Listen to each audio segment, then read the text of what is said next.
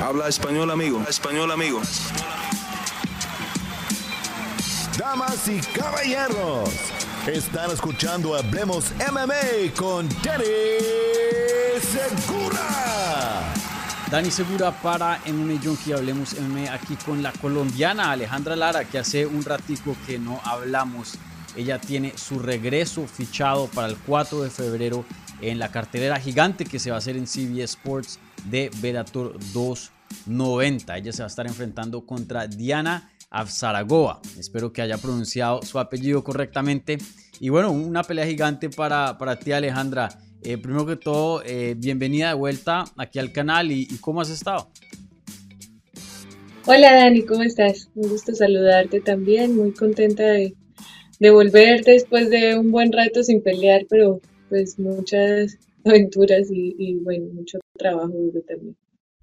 Claro, y, bueno, eh, tengo muchas preguntas porque em, he estado, pues te sigo en Instagram y he estado viendo eh, diferentes em, fotos, ¿no? De gente con quien has estado entrenando y has tenido como un campamento, parece ser muy diverso. Sé que estuviste en Brasil con los hermanos Pitbull de, de Bellator eh, igualmente también he visto fotos con Kat Zingano, pues veterana de este deporte que hoy día también se encuentra Bellator y bueno, llegó a pelear por un campeonato de UFC. Eh, entonces, eh, hablemos de eso primero.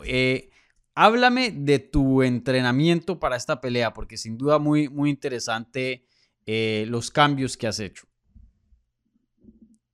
Bueno, Dani, te cuento que yo comencé con una exploración que considero que era muy necesaria porque, bueno, yo en Guadalajara había entrado en, en una zona de confort en la que igual me estaba haciendo falta varias cosas, como que eh, me he hecho cargo de todo en mis campamentos de entrenamiento desde hace un tiempo y realmente como que siempre se me quedaba algo afuera y, realmente necesitaba sentir como más pues apoyo y, cubrir esas áreas que, claramente pues me estaban faltando.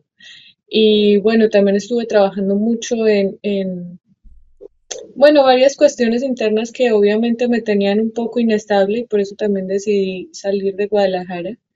Y bueno, primero fui a Brasil por el contacto que hizo mi manager allá. Eso fue una, pues estuvo genial esa, ese viaje, estuve aprendiendo portugués, fui, conocí, me la pasé genial allá, yo esperaba pues pelear para fin de año, cosa que no sucedió, eh, pero bueno, afortunadamente porque también tuve una lesioncita que, que ya pues salí de eso, pero tuve el tiempo perfecto para, para recuperarme y para volver a estar al 100. También pasé por Medellín porque pues ya pues suelo pasar allá en Colombia con mi familia el fin de año, pero aproveché para entrenar allá mucho, para trabajar en esa rehabilitación y también para seguirme preparando eh, pues con, la gente de MMA Colombia. Y pues de allá ya había hablado para venir a cerrar mi campamento. Em, aquí en San Diego y mi contacto fue precisamente mi ex oponente por el título Ilima Ley McFarlane, que eh, pues yo quedé en contacto con ella y pues hablando de esa situación de, de, querer venir a entrenar a Estados Unidos, me dijo, vente, vente a mi casa y te quedas conmigo y, y no te preocupes por nada y bueno, para mí fue una oportunidad enorme y la tomé. De hecho, arranqué en mi carro desde allá, desde Guadalajara, me vine manejando hasta acá y, pues realmente sí ha sido un, descanso para mí, el sentirme tan apoyada que pues que, tengo pues como otros puntos de vista, cosa que también, o sea, cada lugar al que he llegado me han dicho como ciertas cosas que a veces uno como que no se da cuenta y, y tener como esa perspectiva de personas que han sido campeones, que tienen tanta experiencia, me ha servido muchísimo. Hace poco pues también conocí a Katzingano y ella pues me reconoció porque habíamos peleado en la misma cartelera y, y nos acercamos bastante, ella también se, se, prestó mucho a ayudarme y eso ha sido para mí algo mágico y, y estoy muy feliz de, de haber pues eh, tomado esa decisión y de estar aquí y, y bueno, ya. Ah, súper, qué chévere. Entonces, eh, cuéntame acerca de, de, cuánto tiempo estuviste con los hermanos Pitbull en Brasil y, y en qué parte específicamente de, de, Brasil estuviste.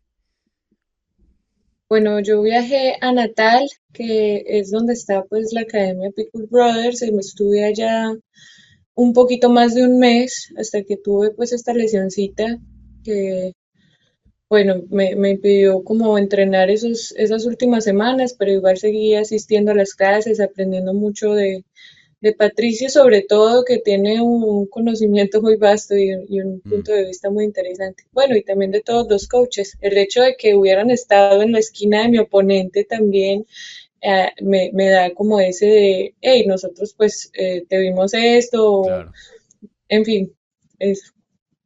Súper. Y, y luego en en San Diego, ¿cuánto tiempo estuviste? Bueno, y primero que todo, ¿cómo se dio lo de Lima? Porque pues ustedes pelearon por un título. Eh, yo sé que pues no siempre tienen que haber mala sangre, pero usualmente pues esto no es algo así súper común, ¿no? Que, que de, oponentes pasen a, entrenar juntas.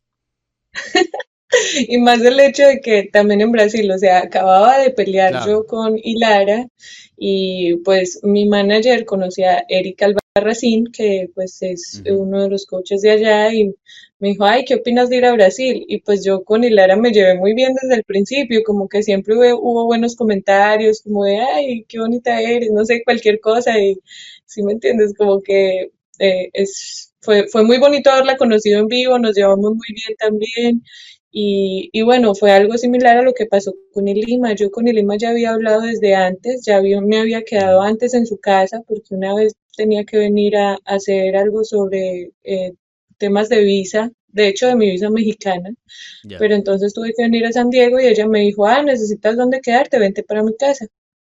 Entonces, pues ya nos habíamos conocido, uno, pues nos llevamos muy bien y, ah, lo que necesites. Y, y pues no lo decía por decirlo, de verdad, la, la siguiente vez fue de, hey, quédate aquí, no te preocupes por nada, mis coaches, todo a tu disposición. Y fue como de que, ¿qué más le pido a la vida? Gracias. Ya, súper bacano. ¿Y cuánto estuviste, cuánto tiempo has estado entrenando ahí en San Diego?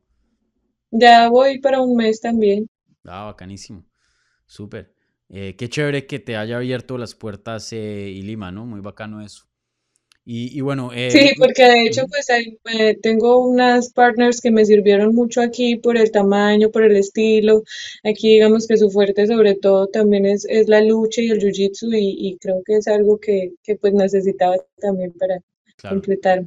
Sí, yo, yo, déjame te pregunto esto. ¿Ella tiene algún equipo específico? Porque yo sé que ella estaba entrenando en 10th Planet y por un tiempo eh, como que eran varios lugares. No sé si, si hoy día ya tienen como una base o algo así.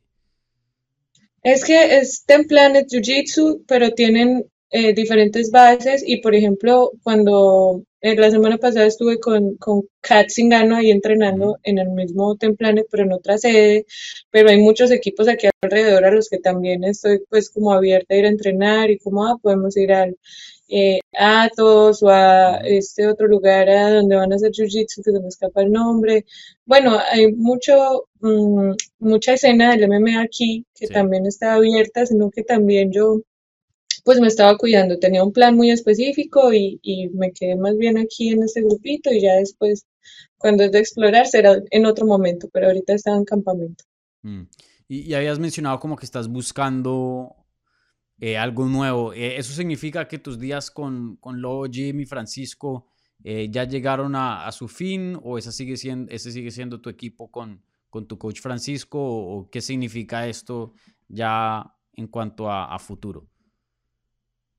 Bueno, pues no lo sé, yo no soy de, cerrar puertas porque yo sigo teniendo una buena relación con mi coach. Yo le dije, y realmente siento que necesito salir de aquí por, por el cómo me siento, por, porque el ambiente tal vez ya no, no me hace sentir tan bien. Entonces, eh, pues decidí salir y él me dijo, bueno, no, lo importante es que estés bien, lo que necesites por aquí, cuando vuelvas entrenamos y, y bueno, pero realmente ahorita pues no, no voy a estar con él en mi esquina y bueno, ya veremos, estoy abriéndome a, las nuevas posibilidades realmente. Ya, ¿quién va a estar en tu esquina para Velator 290? Y Lima. Nada. ¿Y también eh, la brasilera está con Lara o no? Podría ser, podría ser. No, ahorita me voy con el coach, con el Boogeyman, que fue con el que estuve trabajando sobre Sí. todo, pues, todo- toda la cuestión técnica, y con mi amiga Kenia, que es también una parte importante ahí de- del apoyo que he Ujú. tenido aquí. Y, pero sigues viviendo en Guadalajara en cuanto a tu vida o no. Te digo que ha sido algo un poco extraño, estoy como en un periodo de transición. Y me traje mi coche. No, no estoy pensando realmente cómo volverlo a llevar allá, de hecho ya estoy más bien yéndome. Ya, ok. Ah, bueno. Y, y bueno, entonces tomas esta decisión que pues no, no es fácil, ¿no? Es obviamente una decisión muy importante para tu carrera. Eh, ya pues prácticamente se ha terminado el campamento, estamos a días del combate. ¿Cómo te has sentido al respecto de tu decisión? Em, si era lo que estabas buscando, cuéntame de, de- de esta decisión, ¿cómo te has sentido al respecto? Ay, Dani, como que desde el primer día, eh, no sé, yo soy una persona que creo que soy sumamente adaptable y me gusta mucho como la aventura, las nuevas experiencias, entonces pues sea lo que sea es como una forma de alimentar el alma.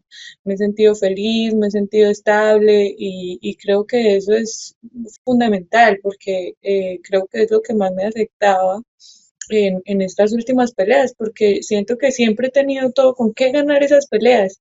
Simplemente ha- han sido unos errores, unas tomas de decisiones que al final me terminan echando la balanza para el otro lado. Pero esa, ese ha sido mi enfoque ahorita, el poder estar bien conmigo, el estar sana de mi cuerpo, de mi mente. Creo que es cierto, pues hemos visto mucho sobre la salud mental y yo como que antes no me incluía ahí y fue de que, hey, necesito eh, pues abogar por, por mi salud mental y por estar eh, enfocada y plena. Entonces, para mí, eh, todo lo que estaba buscando era sentirme cómoda y feliz y, y recordar quién era y retomar mi confianza, porque es algo que se le afecta a uno mucho también después de unas derrotas claro, así sí. pero siento que ya estoy en otra página y, y todo esto me está ayudando, pues básicamente ya me sien- siento que me volví a encontrar conmigo misma. Ah, súper, qué chévere.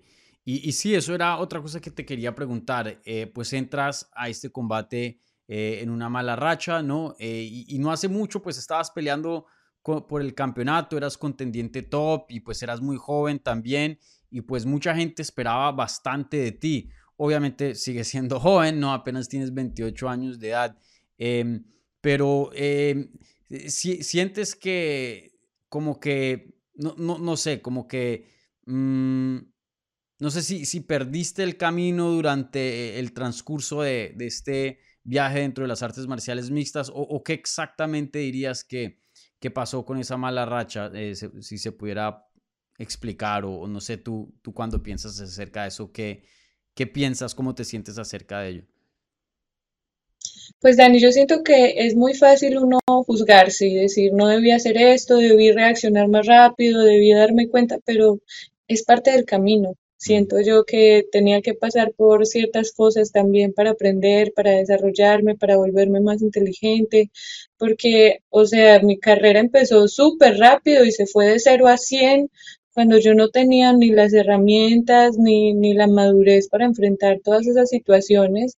Y bueno, siento que este es el camino que me, que me ha tocado y, y por algo es así y lo aprovecho y me siento orgullosa de lo que he hecho aún sin, sin tener como esas bases y pues nada, ahorita siento que estoy mucho más lista como para volver a empezar. Eso es lo que siento ahorita, es como un- un- una oportunidad de, de empezar desde un terreno más, más firme, ya con, con mucha más experiencia y, y con más conocimiento de, de quién soy, dentro y fuera de la jaula. Entonces sientes como que un nuevo comienzo, obviamente con más ya experiencia, tienes una pelea de campeonato eh, en tu bolsillo. Em, con estas cosas que estás aprendiendo, nuevos aires, cambiar de, de, de lo que es em, como, como el, el- el alrededor tuyo, eh, ¿crees que todo esto va, va a ser como el comienzo de, de, de otra campaña al título? estoy segura que es el nuevo comienzo de, de mi carrera, pues como un retomar, un salir diferente.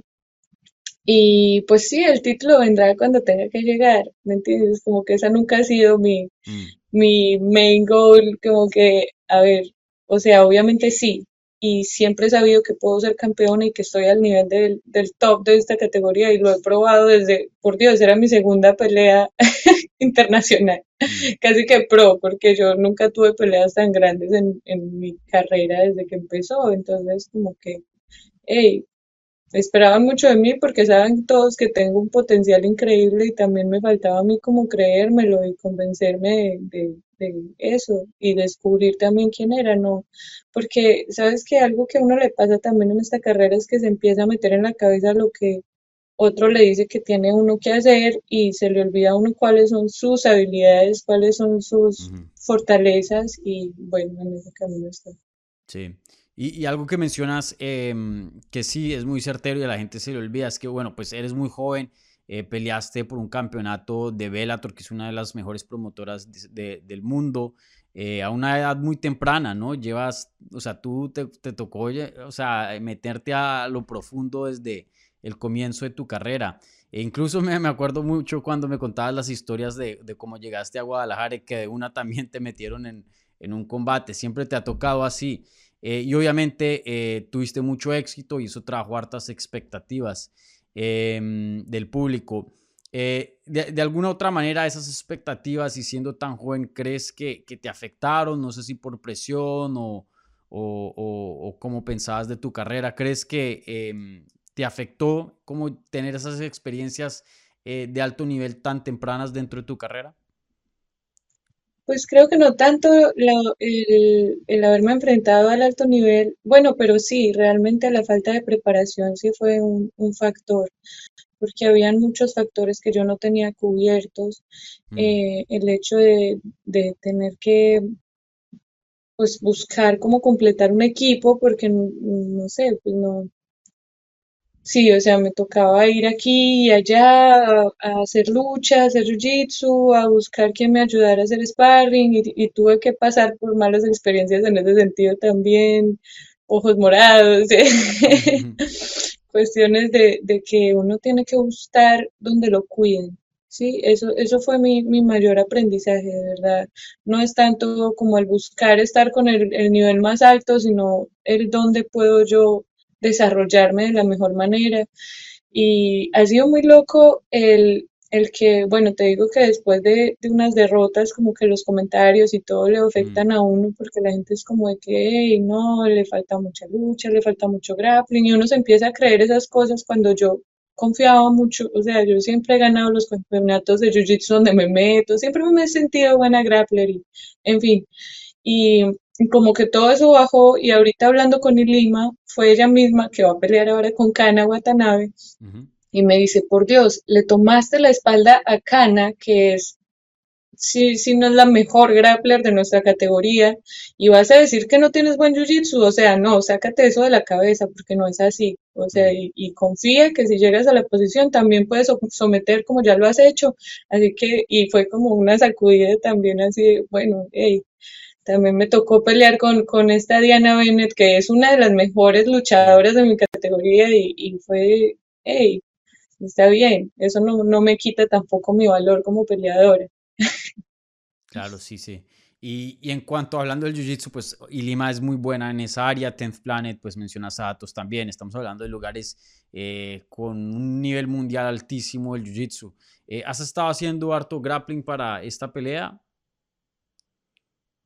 Pues he estado haciendo de todo, no es Ujú, como que tenga solo una, una cuestión, y más que, o sea, yo sigo reconociendo muchísimo el mérito, el mérito de Francisco Grasso, de Pancho, en todo el nivel al que yo he llegado ahorita de, de, con mi striking, porque pues sí, aquí como que eh, me maniplean y todo, pero mi técnica sigue siendo todo lo que, lo que yo estuve claro. trabajando en todos estos años en Guadalajara y lo valoro muchísimo y siempre voy a tener como ese, ese lobo en, en mi Mm, background y he estado haciendo de todo. sí. Ah, súper. Y, y bueno, em, ya quiero hablar sobre tu oponente. em, eh, Avsaragoa. Eh, ella eh, pues está invicta, eh, Bellator la está empujando bastante, viene en ascenso. ¿Qué has visto de la trayectoria de, de ella y, bueno, ¿cómo, cómo la ves como peleadora? Pues es que con todo respeto todavía no hay mucho que ver, o sea, literalmente no, no tienen muchas peleas de MMA y eso es algo que yo siento ahorita que, bueno, me, me, me favorece y, y también es como el hecho de que ella esta va a ser su sexta pelea, para mí va a ser mi dieciséisava pelea, Mm, o sea, sea lo que sea, llevo mucho más tiempo dentro de la jaula y también el que ya sé lo que es perder, ¿sí? He tenido esa oportunidad de, de ahondar en cuáles han sido mis falencias y creo que eso también lo tengo a mi favor en este momento.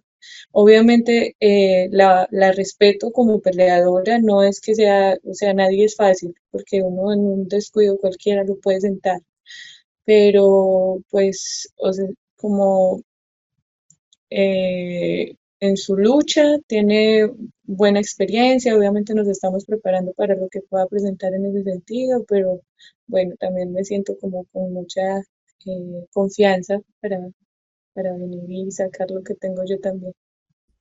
ah, súper bacano. Y sí, pinta ser un- un- una pelea con mucha acción, así que eh, no se les olviden el 4 de febrero, eh, Bellator 290 va a ser una pelea fenomenal. Y, y bueno, como había dicho, esta cartelera va a ser en CBS para la gente que no vive en Estados Unidos y en Latinoamérica o, o está escuchando desde España. CBS es un canal aquí pues eh, gigante, ¿no? Estamos hablando de, de un canal nacional. Eh, y bueno, esto es- este evento es muy importante para Bellator porque pues no siempre pasan carteleras por CBS. Igualmente veremos el retiro de Fedor Emelianenko en el evento estelar que pelea por el eh, campeonato de peso pesado. Entonces, eh, un par de preguntas. Eh, yo sé que estabas viendo México, ahora parece ser, estás en transición a, a lo que es Estados Unidos, pero sí, sí has sentido la magnitud de esta cartelera, como que la están haciendo bien especial y precisamente, eh, me imagino yo, por eso ponen este combate también bien bueno ahí. Pues yo como que siempre ando muy perdida con esas cosas, me vine a enterar que lo pasaban por CBS hace poco y yo ni sabía qué era realmente, pero eh, siempre lo he sentido igual, o sea, solo el hecho de que yo al principio era firmado con Bellator y fue como de que, hey, estás en, no sé, para mí es es lo mismo, yo estoy aquí porque sé que tengo que estar aquí y si me ponen ahí es porque saben que siempre que peleo va a ser un gran show y, y pues no es para menos, eh, me, me siento genial, o sea, estar con una leyenda como Fedor Emelianenko mm, y, y bueno, todo lo que, lo que es una cartelera de Bellator, es que no estamos hablando de, de cualquiera, sí, y claro. no, pues simplemente es como ese, esa motivación extra Sí, súper. ¿Y, y qué, qué tanto has seguido la carrera de, de Fedor? No sé si tienes una pelea favorita o una memoria de, de él. Primero que todo, ¿lo has conocido porque él ha peleado en Bellator? ¿Has tenido el chance de conocerlo? Eh, a él no lo he conocido de frente, aunque sí me ha tocado pues estar, incluso me tocó conocer a, a Khabib en- que, que peleaba a su primo ahí en una ah, cartelera, sí, sí, pero sí. a Fedor, pues yo realmente no he sido como tan entrada en, en datos o en peleadores, simplemente obviamente lo he visto pelear porque cualquiera que esté en este ámbito ha visto pelear a Fedor Mm, Emelianenko y mucha gente como, ay sí, mi peleador favori- favorito es Fedor y es como de que lo tienes que conocer, pero, pero pues sí, no, no sabría decirte de una pelea o así. Sí, increíble que esté él peleando. em, tiene 46 años de edad. Eh, increíble que pues a estas alturas siga peleando por un campeonato de una promotora gigante. Eso a mí me, me, me tiene, me tiene loco, porque yo me acuerdo verlo desde hace años, años, años a, a Fedor. Y bueno, ha tenido una carrera muy, muy larga. Bueno, Aleja, eh, muchas gracias por tu tiempo, como siempre. eh, toda la suerte del mundo el sábado 4 de febrero. Les recuerdo a la gente Bellator 290, una pelea súper, súper buena que no se la pueden perder contra, contra Diana Afsaragova, un combate que pinta ser para eh, uno de los mejores de la noche, si no el mejor. Así que muchísimas gracias Alejandra y toda la suerte del mundo en Bellator 290. Muchísimas gracias, Dani, siempre es un placer. Que estés muy bien.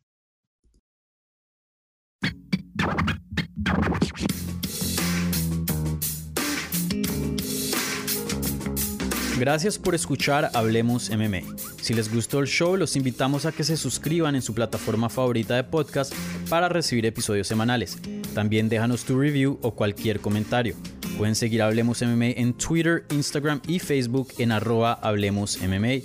Y me pueden seguir a mí en arroba Dani Segura TV. Hablamos la próxima semana.